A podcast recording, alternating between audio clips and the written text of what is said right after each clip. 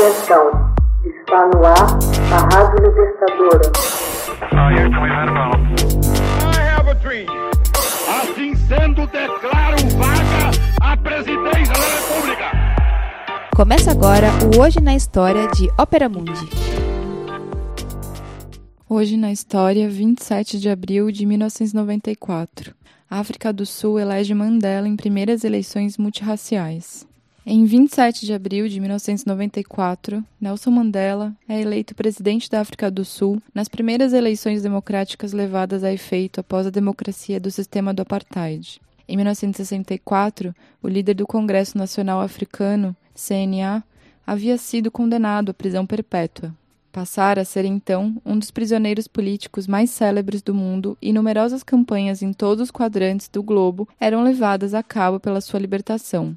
Em 1990, depois de 27 anos de reclusão, foi libertado pelo presidente de Klerk, com o qual viria a se compor quanto à instauração de um regime democrático. Após as eleições, de Klerk ocuparia o posto de vice-presidente até 1996. Colonizado pelos holandeses a partir do século XVII, a África do Sul tornou-se domínio britânico em 1910. O país possuía já um pesado passado de discriminação racial quando adotou o apartheid aplicado desde 1948 esta política, que, segundo seus autores, pretendia favorecer o desenvolvimento do país e a preservação das culturas de cada etnia. Visava, sobretudo, preservar a supremacia branca. Ao multiplicar as medidas de segregação racial, o apartheid atraía cada vez mais as iras da opinião pública internacional, especialmente porque se iniciava em todo o continente o processo de descolonização.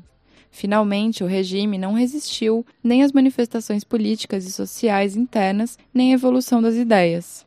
Em 1949, uma lei que se destinava a separar categoricamente as diferentes etnias proibia o casamento misto. Mais tarde, seria complementada pela proibição formal de relações sexuais mistas. Em 1950, é promulgada a Lei do Registro Populacional a fim de distinguir as diferentes etnias divididas em quatro grandes grupos populacionais: negros, nove etnias, mestiços, índios e brancos de origem europeia. Ainda nesse ano, o governo sul-africano proscreve o comunismo. A lei tinha como finalidade barrar os protestos contra o apartheid, mas a definição de comunismo restou tão vaga que poderia facilmente se aplicar a indivíduos que se opunham ao regime, embora afastados dessa tendência política. No mesmo ano de 1950, em abril, é sancionada a Lei de Áreas de Grupos que objetivava repartir a população em zonas residenciais segundo critérios raciais. Como regra, as grandes zonas urbanas foram reservadas aos brancos. Os não brancos passaram a morar em guetos urbanos chamados townships. Em 1952, é aprovada a Lei do Passe Obrigatório, que obrigava todos os jovens não brancos a portar uma espécie de passaporte. Esse documento deveria indicar a raça, lugar de residência e nome de seu patrão. Deslocar-se para áreas proibidas poderia levar o transgressor à prisão. Em 1953 é promulgada a Lei de Reserva de Serviços Separados. Todos os lugares a serviços públicos seriam doravante objeto de segregação racial. Transportes, sanitários públicos, educação, parques, praias, etc. Em 1953 ainda é aprovada a Lei da Educação Banto, a fim de diferenciar a educação dos brancos e dos negros. As crianças bantus seguiriam uma escolaridade em sua língua de origem. Este ensino se apresenta menos completo do que aquele dispensado aos brancos. Em 1959 é promulgada a Lei de Promoção do Autogoverno Banto. Esta lei tinha por finalidade supostamente favorecer a autonomia das regiões bantustões, reservada unicamente aos bantos destinados a se tornar independentes na realidade, suprimia para os não brancos qualquer possibilidade de participação na vida política nacional e da cidadania sul-africana. Em 1961, a União Sul-Africana, para se chamar República Sul-Africana ou África do Sul e por decreto do primeiro-ministro Verwoerd, saiu do Commonwealth. Essa transformação foi motivada pela intensificação dos protestos internacionais.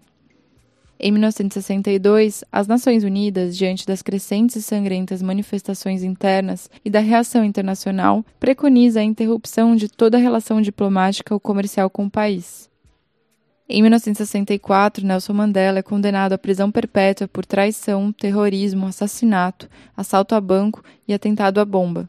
após ter se recusado a ser deixado livre em troca da renúncia à luta armada contra o apartheid.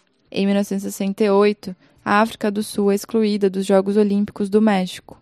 Em agosto de 1978, eclodem violentas manifestações em Soweto, gueto de negros nos subúrbios de Joanesburgo. Outras sangrentas manifestações se seguiam, provocando centenas de mortos. Em setembro de 1977, morre nas masmorras de Pretória Steven Biko, líder do movimento Consciência Negra, em decorrência de serviços na prisão. As autoridades invocaram uma greve de fome como responsável pela sua morte. Em seguida, a demissão do primeiro-ministro Baltazar Vosted assume o poder em setembro de 1978 como presidente da República William Botha, partidário do apartheid, quem radicaliza a exclusão dos negros em 1989, daria lugar a Frederic de Klerk. Face ao isolamento internacional crescente às revoltas cada vez mais frequentes da população negra, de Klerk abole oficialmente o apartheid em junho de 1991. Antes, em fevereiro de 1990, o Congresso Nacional Africano recobra a legalidade. Alguns dias mais tarde, Mandela é posto em liberdade. Em abril de 1994, seria eleito presidente da República logo após ter recebido o Prêmio Nobel da Paz junto com de Klerk. Hoje na História, texto original de Max Altman, organização Haroldo Cerávolo, gravação Michele Coelho, edição Laila Manoeli. Você já fez uma assinatura solidária de Opera Mundi? Com 70 centavos por dia, você ajuda a imprensa independente e combativa. Acesse www.operamundi.com.br/apoio.